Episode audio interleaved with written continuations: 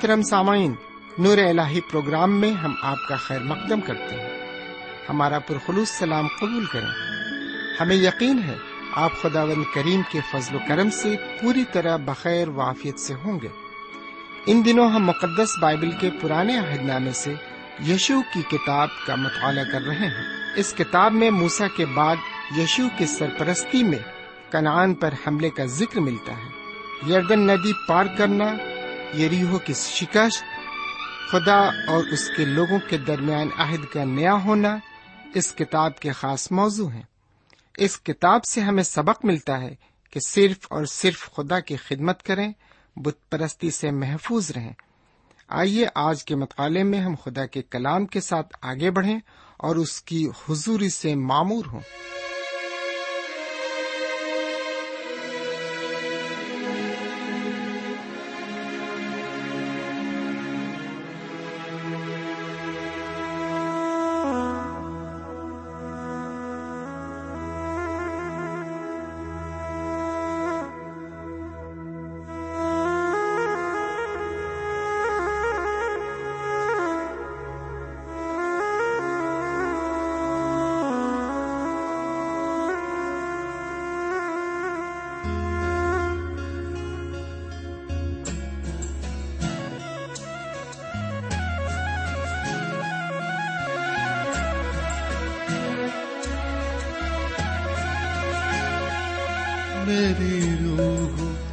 خدا میں مگن ہے۔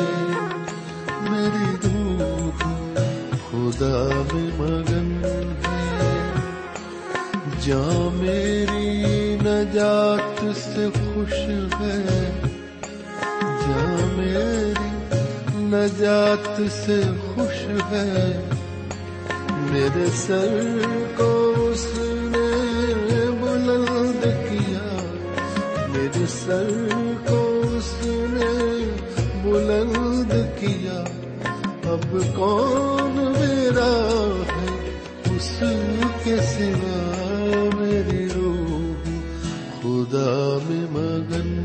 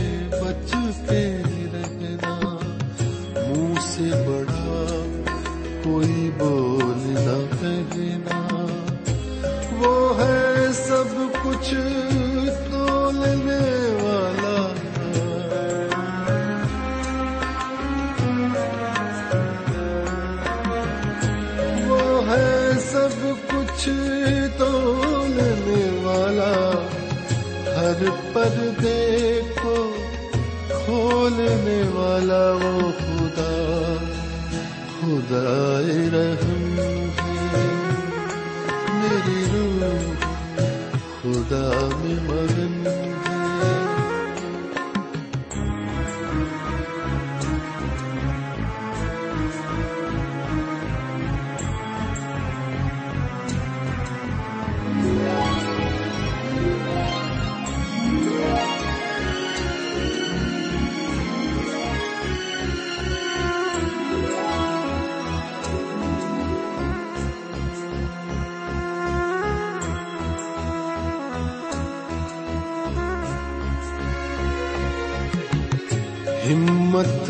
میری ٹوٹ گئی تھی۔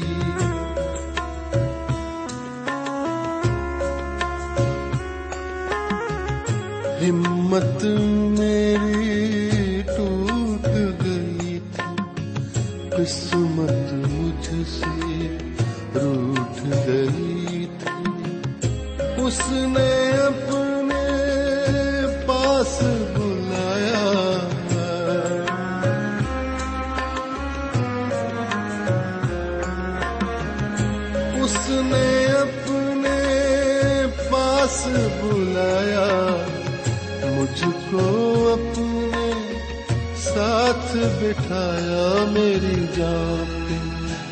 اس کا کرم ہے۔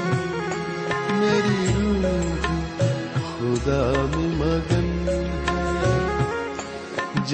میری نجات سے خوش ہے جاں میری نجات سے خوش ہے۔ میرے سر کو اس نے بلند کیا، میرے سر کو کیا؟ اب کون میرا ہے؟ اس کے سوا میری روح خدا میں مگن میری روح خدا میں مگن ہے۔ خدا کے کلام کو لے کر ایک بار پھر آپ کے درمیان حاضر ہوں۔ سلام قبول فرمائیے۔ امید ہے کہ آپ پوری طرح خرافیت سے ہوں گے اور خدا کے فضل و کرم سے بالکل ٹھیک ٹھاک ہوں گے۔ میں بھی خدا کے فضل و کرم سے آپ کی دعاؤں سے بالکل ٹھیک ٹھاک ہوں۔ سمن، میں ریڈیو پر آپ کی روزانہ خرافیت پوچھا کرتا ہوں۔ جبکہ اس وقت مجھے آپ کی طرف سے کوئی جواب نہیں مل پاتا، لیکن دل کی دھڑکنوں میں مجھے آپ کا جواب ضرور مل جاتا ہے۔ کتنا اچھا ہو کہ کاش آپ اپنی خیرافیت کے دو جملے لکھ کر ہمیں بھیج دیا کریں۔ ساتھ ہی ساتھ اگر آپ یہ بھی لکھ کر بھیج سکیں کہ آپ کو یہ پروگرام کیسا لگتا ہے اور آپ کو اس سے کیا فیض حاصل ہوتا ہے، تب تو سونے پہ سہاگا۔ واقعی اس طرح کے خطوط کو پڑھ کر میرا دل خوشی سے جھوم اٹھے گا۔ میں تو یہ کہوں گا کہ نہ صرف آپ ایک بار ایسا کریں بلکہ متواتر اپنی خیرافیت کے خطوط ہمیں بھیجتے رہیں، اتنے زیادہ کہ ہم دنوں رات انہیں پڑھتے رہیں اور یہ سلسلہ تا زندگی کبھی ختم نہ ہو۔ اچھا ہو کہ آپ اپنی خیرافیت کے ساتھ ساتھ اپنی زندگی کی مشکلات اور برکتوں سے بھی آگاہ فرمائیں تاکہ ہم آپ کی مشکلات کے لیے خدا و تعالی سے دعا کر سکیں اور برکتوں کے لیے اس کا شکریہ ادا کر سکیں۔ لیکن اس کے علاوہ آپ کی زندگی میں کچھ سوالات ہیں جو آپ کی زندگی میں ایک مما بنے ہوئے ہیں اور جن کا حل تلاش کرنے سے آپ معذور ہیں، ان کو بھی ضرور لکھ بھیجیں۔ آپ یقین کریں کہ آپ کی ساری باتیں صرف ہم تک ہی محدود رہیں گی۔ آپ ہمیں اپنا بھائی سمجھتے ہوئے ہر بات بے تکلفی کے ساتھ لکھ سکتے ہیں۔ سامن یہ تو تھی ہماری کچھ نجی باتیں۔ لیکن اب ہم اس موضوع سے ہٹ کر اس طرف چلتے ہیں جو ہمارا روزانہ کا معمول ہے یعنی کلام کا مطالعہ، کیونکہ یہ ہماری زندگی کے لیے بڑا ضروری ہے۔ جس طرح جسمانی طور پر زندہ رہنے کے لیے جسمانی خوراک کی ضرورت ہوتی ہے، اسی طرح روحانی طور پر زندہ رہنے کے لیے روحانی خوراک کی ضرورت ہوتی ہے۔ اور وہ روحانی خوراک کیا ہے؟ یہ تو آپ اچھی طرح جان ہی گئے ہیں۔ یعنی خدا کے کلام کا مطالعہ ہی ہماری روحانی زندگی کے لیے سب سے اچھی خوراک ہے۔ تو پھر ہم کیوں نہ اپنی اسی روح کو خدا کے کلام سے آسودہ کریں؟ کیونکہ ہماری روح کے لیے سب سے بڑا طاقتور ٹانک خدا کا کلام ہے، کیونکہ اس میں ہر طرح کے وٹامنس موجود ہیں۔ حضرت داؤد علیہ السلام نے اپنی زندگی میں خدا کے کلام کی اہمیت کو بڑی اچھی طرح سے سمجھا۔ دیکھیے وہ اس کلام کے متعلق کیا فرماتے ہیں۔ زبور شریف کے ایک سو انیسویں باپ کی گیارہویں آیت میں وہ فرماتے ہیں، میں نے تیرے کلام کو اپنے دل میں رکھ لیا ہے تاکہ میں تیرے خلاف گناہ نہ کروں۔ آگے وہ ایک اور بڑی اچھی بات فرماتے ہیں، جو ہمیں اسی باپ کی ایک سو پانچویں آیت میں ملتی ہے، تیرا کلام میرے قدموں کے لیے چراغ اور میری راہ کے لیے روشنی ہے۔ سنا آپ نے؟ حضرت داؤد کی زندگی میں خدا کا کلام مشال راہ کی مانند تھا اور جس سے حضرت داؤد کو پوری طرح روحانی تقویت حاصل ہوتی تھی۔ سامن یہ بالکل سچ ہے کہ خدا کے کلام میں بنی نو انسان کے لیے سب کچھ موجود ہے۔ اس میں دکھ کے وقت تسلی ملتی ہے، تکلیفوں کے وقت برداشت کرنے کے لیے صبر کی طاقت ملتی ہے۔ مایوسی کے وقت ایک نئی امید پیدا ہوتی ہے۔ زندگی میں آگے بڑھنے کے لیے حوصلہ افزائی ملتی ہے اور روحانی زندگی کو سنوارنے کے لیے صحیح پیشوائی ملتی ہے۔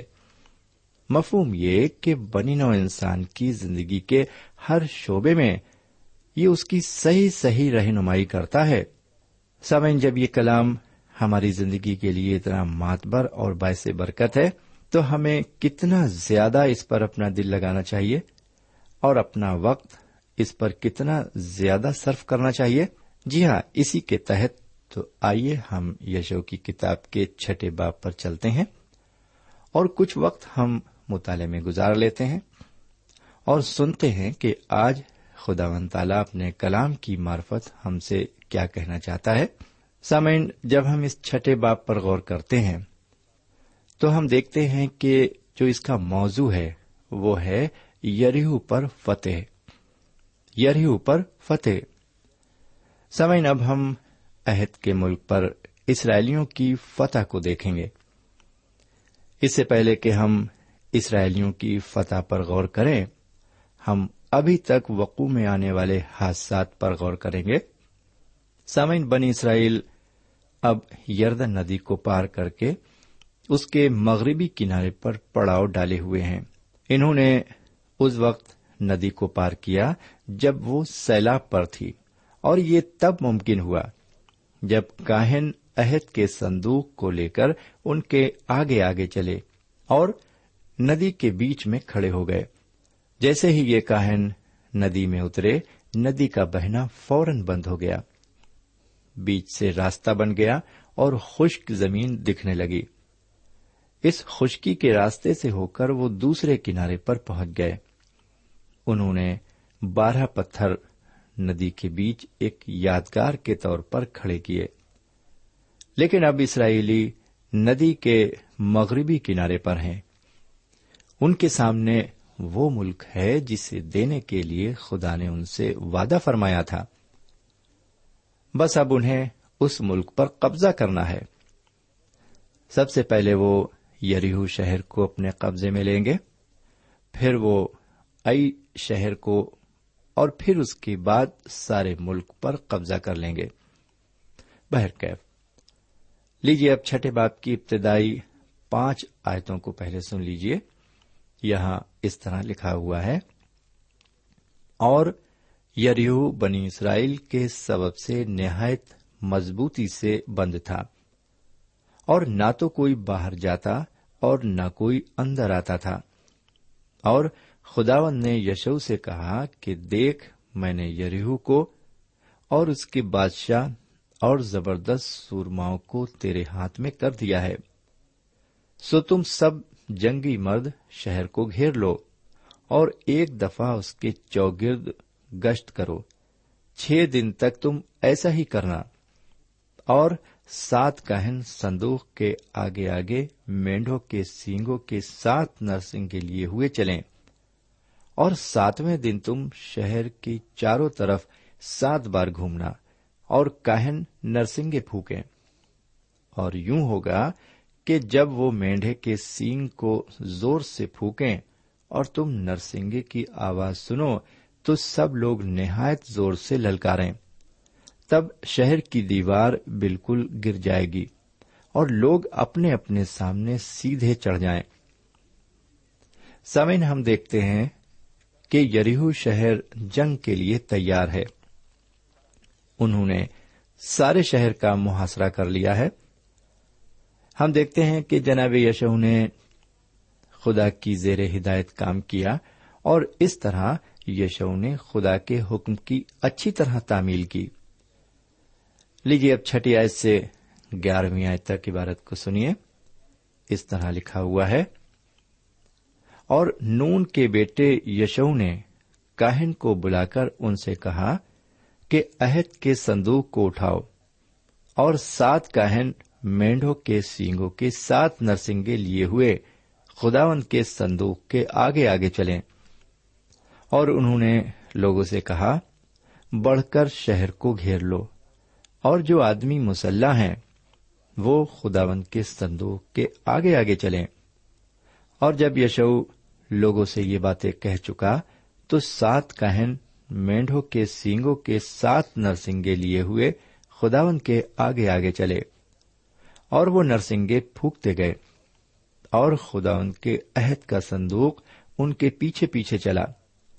اور وہ مسلح آدمی ان کہنوں کے آگے آگے چلے جو نرسنگے پھونک رہے تھے۔ اور دوبالا صندوق کے پیچھے پیچھے چلا اور کاہن چلتے چلتے نرسنگے پھونکتے جاتے تھے۔ اور یشو نے لوگوں کو یہ حکم دیا کہ نہ تو تم للکارنا اور نہ تمہاری آواز سنائی دے۔ اور نہ تمہارے منہ سے کوئی بات نکلے۔ جب میں تم کو للکارنے کو کہوں تب تم للکارنا۔ سو اس نے خداون کے صندوق کو شہر کے گرد ایک بار پھروایا۔ تب وہ خیمے گاہ میں آئے اور وہیں رات کاٹی۔ سمن یہاں پر ہم دیکھتے ہیں کہ یریو شہر پر فتح پانے کے لیے یہوا کا صندوق ان کے آگے آگے ہے۔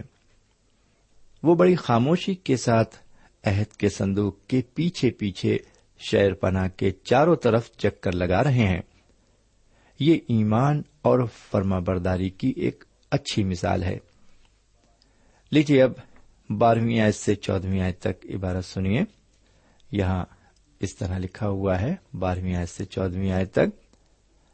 اور یشو صبح سویرے اٹھا اور کاہنوں نے خداون کا صندوق اٹھا لیا اور وہ سات کہن مینڈوں کے سینگوں کے سات نرسنگے لیے ہوئے خداون کے صندوق کے آگے آگے برابر چلتے اور نرسنگے پھونکتے جاتے تھے۔ اور وہ مسلح آدمی آگے آگے ہو لیے۔ اور دوبالا خداون کے صندوق کے پیچھے پیچھے چلا۔ اور کاہن چلتے چلتے نرسنگے پھونکتے جاتے تھے۔ اور دوسرے دن بھی وہ ایک بار شہر کے گرد گھوم کر خیمے گاہ میں پھر آئے۔ انہوں نے چھ دن تک ایسا ہی کیا۔ ساتویں دن یوں ہوا کہ وہ صبح کو پاؤں پھٹنے کے وقت اٹھے اور اسی طرح شہر کے گرد سات بار پھرے۔ سات بار شہر کے گرد فقط اسی دن پھرے۔ سامن اسی عبارت میں ہم نے پڑھا کہ چھ دن تک وہ صرف شہر پناہ کے چکر لگاتے رہے۔ روزانہ چکر لگانا اور اپنے پڑاؤ پر لوٹ جانا۔ چھ دن تک وہ یہی کرتے رہے۔ اب آگے پندرہویں آیت سے اکیسویں آیت تک عبارت سنیں۔ اور ساتویں دن یوں ہوا کہ وہ صبح کو پاؤ پھٹنے کے وقت اٹھے اور اسی طرح شہر کے گرد سات بار پھرے۔ سات بار شہر کے گرد فقط اسی دن پھرے۔ اور ساتویں بار ایسا ہوا کہ جب کاہنوں نے نرسنگے پھونکے تو یشو نے لوگوں سے کہا، للکارو کیونکہ خداون نے یہ شہر تم کو دے دیا ہے۔ اور وہ شہر اور جو کچھ اس میں ہے، سب خداون کی خاطر نیست ہوگا۔ فقط راہب قصبی اور جتنے اس کے ساتھ اس کے گھر میں ہوں، وہ سب جیتے بچیں گے۔ اس لیے کہ اس نے ان قاصدوں کو، جن کو ہم نے بھیجا، چھپا رکھا تھا۔ اور تم بہرحال اپنے آپ کو مخصوص کی ہوئی چیزوں سے بچائے رکھنا۔ ایسا نہ ہو کہ ان کو مخصوص کرنے کے بعد تم کسی مخصوص کی ہوئی چیز کو لو اور یوں اسرائیل کی خیمے گاہ کو لانتی کر ڈالو اور اسے دکھ دو۔ لیکن جب چاندی اور سونا اور وہ برتن جو پیتل اور لوہے کے ہوں، خداون کے لیے مقدس ہیں، سو وہ خداون کی خزانے میں داخل کیے جائیں۔ بس لوگوں نے للکارا اور کہنوں نے نرسنگے پھوکے اور ایسا ہوا کہ جب لوگوں نے نرسنگے کی آواز سنی تو انہوں نے بلند آواز سے للکارا اور دیوار بالکل گر پڑی اور لوگوں میں سے ہر ایک آدمی اپنے سامنے سے چڑھ کر شہر میں گھسا اور انہوں نے اس کو لے لیا اور انہوں نے ان سب کو جو شہر میں تھے کیا کیا مرد، کیا عورت، کیا جوان، کیا بڈھے، کیا بیل، کیا بھیڑ، کیا گدھے سب کو تلوار کی دھار سے بالکل نیست کر دیا۔ سوئیں ساتویں دن بھی اسرائیلیوں نے اپنی فرما برداری کا ثبوت دیا۔ اور جیسے ہی ساتواں چکر پورا ہوا کہنوں نے ترہی پھونکی اور اعلان کیا کہ خدا نے تمہیں یہ شہر دے دیا ہے۔ اس لیے خدا کا شکر ادا کرو۔ سمعن آپ کو معلوم ہو کہ اس طرح شہر پناہ اپنی نیو کے ساتھ گر پڑی۔ میرے بھائی، یریہو شہر ایک مومن کے لیے دنیا کی مانند ہے۔ جی ہاں وہ دنیا کی تصویر کو پیش کرتا ہے۔ اس پر ہم صرف ایمان اور فرما برداری کے ذریعے فتح ہو سکتے ہیں۔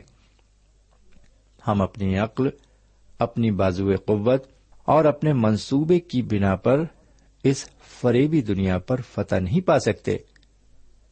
جناب یونا اپنے پہلے خط کے پانچویں باپ کی چوتھی آیت میں لکھتے ہیں، جو کوئی خدا سے پیدا ہوا ہے، وہ دنیا پر غالب آتا ہے، اور وہ غلبہ جس سے دنیا مغلوب ہوئی ہے، ہمارا ایمان ہے۔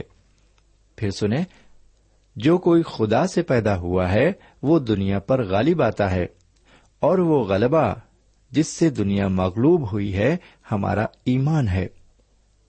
سمعن اب ہم دو خاص باتوں پر غور کریں گے۔ ان میں پہلی بات ہے کہ راہب فحشہ اور جو اس کے ساتھ گھر میں ہوں گے زندہ چھوڑ دیے جائیں گے۔ لیجیے اس کے لیے ایک عبارت اور سن لیجیے یہ عبارت چھٹے باپ کی بائیسویں آیت سے پچیسویں آیت تک ہے۔ یہاں اس طرح لکھا ہوا ہے، اور یشو نے ان دونوں آدمیوں سے جنہوں نے اس ملک کی جاسوسی کی تھی کہا کہ اس قصبی کے گھر جاؤ۔ اور وہاں سے جیسے تم نے اس سے قسم کھائی ہے، اس کے مطابق اس عورت کو اور جو کچھ اس کے پاس ہے، سب کو نکال لاؤ۔ تب وہ دونوں جوان جاسوس اندر گئے اور راہب کو اور اس کے باپ اور اس کی ماں اور اس کے بھائیوں کو اور اس کے اسباب، بلکہ اس کے سارے خاندان کو نکال لائے اور ان کو بنی اسرائیل کی خیمے گاہ کے باہر بٹھا دیا۔ پھر انہوں نے اس شہر کو اور جو کچھ اس میں تھا سب کو آگ سے پھونک دیا اور فقط چاندی اور سونے کو اور پیتل اور لوہے کے برتنوں کو خداون کے گھر کے خزانے میں داخل کیا۔ لیکن یشو نے راہب قصبی اور اس کے باپ کے گھرانے کو اور جو کچھ اس کا تھا سب کو سلامت بچا لیا۔ اس کی بود باش آج کے دن تک اسرائیل میں ہے۔ کیونکہ اس نے ان قاصدوں کو، جن کو یشو نے شہر میں جاسوسی کے لیے بھیجا تھا، چھپا رکھا تھا۔ سامن، یہاں ہم دیکھتے ہیں کہ اپنی قسم کے مطابق انہوں نے راہب فائشہ کو اور اس کے سارے خاندان کو زندہ چھوڑ دیا۔ یہ زندگی سلامتی انہیں ایمان کے ذریعے حاصل ہوئی۔ راہب نے ایمان کے ذریعے اسرائیلی جاسوسوں کی مدد کی۔ ایمان کی بنیاد پر ہی اس نے اپنی جان کی سلامتی کی بھیک مانگی۔ ایمان کے ذریعے ہی راہب کے خاندان نے اس کے گھر میں چھپ جانا منظور کیا۔ اب یہاں پر جو دوسری بات ہے وہ یہ کہ یشو یریہ شہر کو لانت اور بد دعا دیتے ہیں۔ ہم چھبیسویں اور ستائیسویں آیت میں اس طرح پڑھتے ہیں۔ اور یشو نے اس وقت ان کو قسم دے کر تاکید کی اور کہا کہ جو شخص اٹھ کر اس یریو شہر کو پھر بنائے، وہ خداون کے حضور ملعون ہو اور اپنے پیلوٹے کو اس کی نیو ڈالتے وقت اور اپنے سب سے چھوٹے بیٹے کو اس کے پھاٹک لگواتے وقت کھو بیٹھے گا۔ سو خداون یشو کے ساتھ تھا اور اس سارے ملک میں اس کی شہرت پھیل گئی۔ سامن ہم آگے چل کر سلاطین کی پہلی کتاب کے سولہویں باب میں دیکھیں گے کہ جس شخص نے یریہ شہر کو دوبارہ تعمیر کیا، اس کے بیٹے پر یہ ملامت آئی۔ ہم اس کے متعلق اگلے باب میں اور گہرائی سے غور کریں گے۔ جب کوئی شخص اس حکم کی نافرمانی کرے گا، تو اس کا کیا حال ہوگا؟ یہ ہم آگے چل کر دیکھیں گے۔ بہرکیف۔ پچھلے پروگرام میں ہم نے یردن ندی کو دو حصوں میں تقسیم ہوتے دیکھا۔ یہ اپنے آپ میں ایک بہت بڑا معاوضہ تھا اور یہ خدا کی قدرت اور بنی اسرائیل کے ایمان کے ذریعے وقوع میں آیا۔ لیکن اس چھٹے باب میں ہم نے ایک اور معجزے کو دیکھا اور وہ معجزہ تھا یریہو شہر کی شہر پناہ کا گر جانا۔ خدا کے حکم کے مطابق بنی اسرائیل نے صرف شہر پناہ کے ارد گرد سات چکر لگائے اور ساتویں چکر لگانے کے بعد شہر پناہ اپنے آپ گر پڑی۔ میرے پیارے بھائی بہن اور میرے پیارے بزرگ، اگر ہم بھی خدا پر کامل ایمان رکھتے ہیں، مکمل طور سے اس پر بھروسہ کرتے ہوئے اس کے حکموں پر عمل کرتے ہیں تو ہمارے سامنے سے بھی بڑے سے بڑے پہاڑ اکھڑ سکتے ہیں۔ جی ہاں ہم ایمان اور فرما برداری کے ذریعے بڑی سے بڑی طاقتوں پر فتح پا سکتے ہیں۔ جی ہاں میرے بھائی، ہمیں اپنی زندگی میں اس تجربے کو دیکھنے کی ضرورت ہے۔ اگر آپ نے اپنی زندگی میں ایسا تجربہ نہیں کیا ہے، تو آپ اپنی زندگی میں ایمان کے ذریعے ایسا تجربہ کر سکتے ہیں۔ میں شخصی طور پر آپ کو بتانا چاہتا ہوں میری زندگی کے سامنے بڑے بڑے پہاڑ آئے، بڑی بڑی مصیبتیں آئیں، لیکن جب میں نے ایمان کی آنکھوں سے انہیں دیکھا، وہ سب میرے سامنے سے دور ہو گئے۔ آپ کے سامنے سے بھی بڑی بڑی پریشانیاں دور ہو سکتی ہیں، بشرطے کہ آپ انہیں ایمان کی آنکھوں سے دیکھیں۔ میرے بھائی، اب یہیں پر ہم آج کا مطالعہ روکنا چاہیں گے، اور پھر آپ سے ہم ایک بات کہنا چاہیں گے، وہی جو بار بار ہم کہتے آ رہے ہیں۔ اگر آپ کو اس مطالعے کے ذریعے برکتیں ملی ہیں، فیض حاصل ہوا ہے، تو آپ ایک خط کے ذریعے انہیں ہم تک بھی پہنچائیے۔ آپ ہمیں اردو کے علاوہ ہندی اور انگریزی میں بھی خط لکھ سکتے ہیں، ہم ضرور جواب دیں گے۔ اب یہاں پر ہمیں اجازت دیجیے خدا حافظ۔ سامعین، ابھی آپ نے ہمارے ساتھ یشو کی کتاب سے مطالعہ کیا۔ اس مطالعے سے آپ کو یقیناً روحانی برکتیں ملی ہوں گی۔ اگر آپ کے پاس اس مطالعے سے متعلق کوئی سوال ہے، تو ہمیں ضرور لکھیں۔ ہم آپ کے خط کے منتظر رہیں گے۔ خدا حافظ۔ ہمارا پتہ ہے۔ پروگرام نور ال post box number one five seven five Sialkot, Pakistan. پتہ ایک بار پھر سن لیں۔ پروگرام نور ال پوسٹ باکس نمبر ایک پانچ سات پانچ سیال کوٹ پاکستان۔ اب آپ ہم سے ٹیلی فون اور ای میل سے بھی رابطہ قائم کر سکتے ہیں۔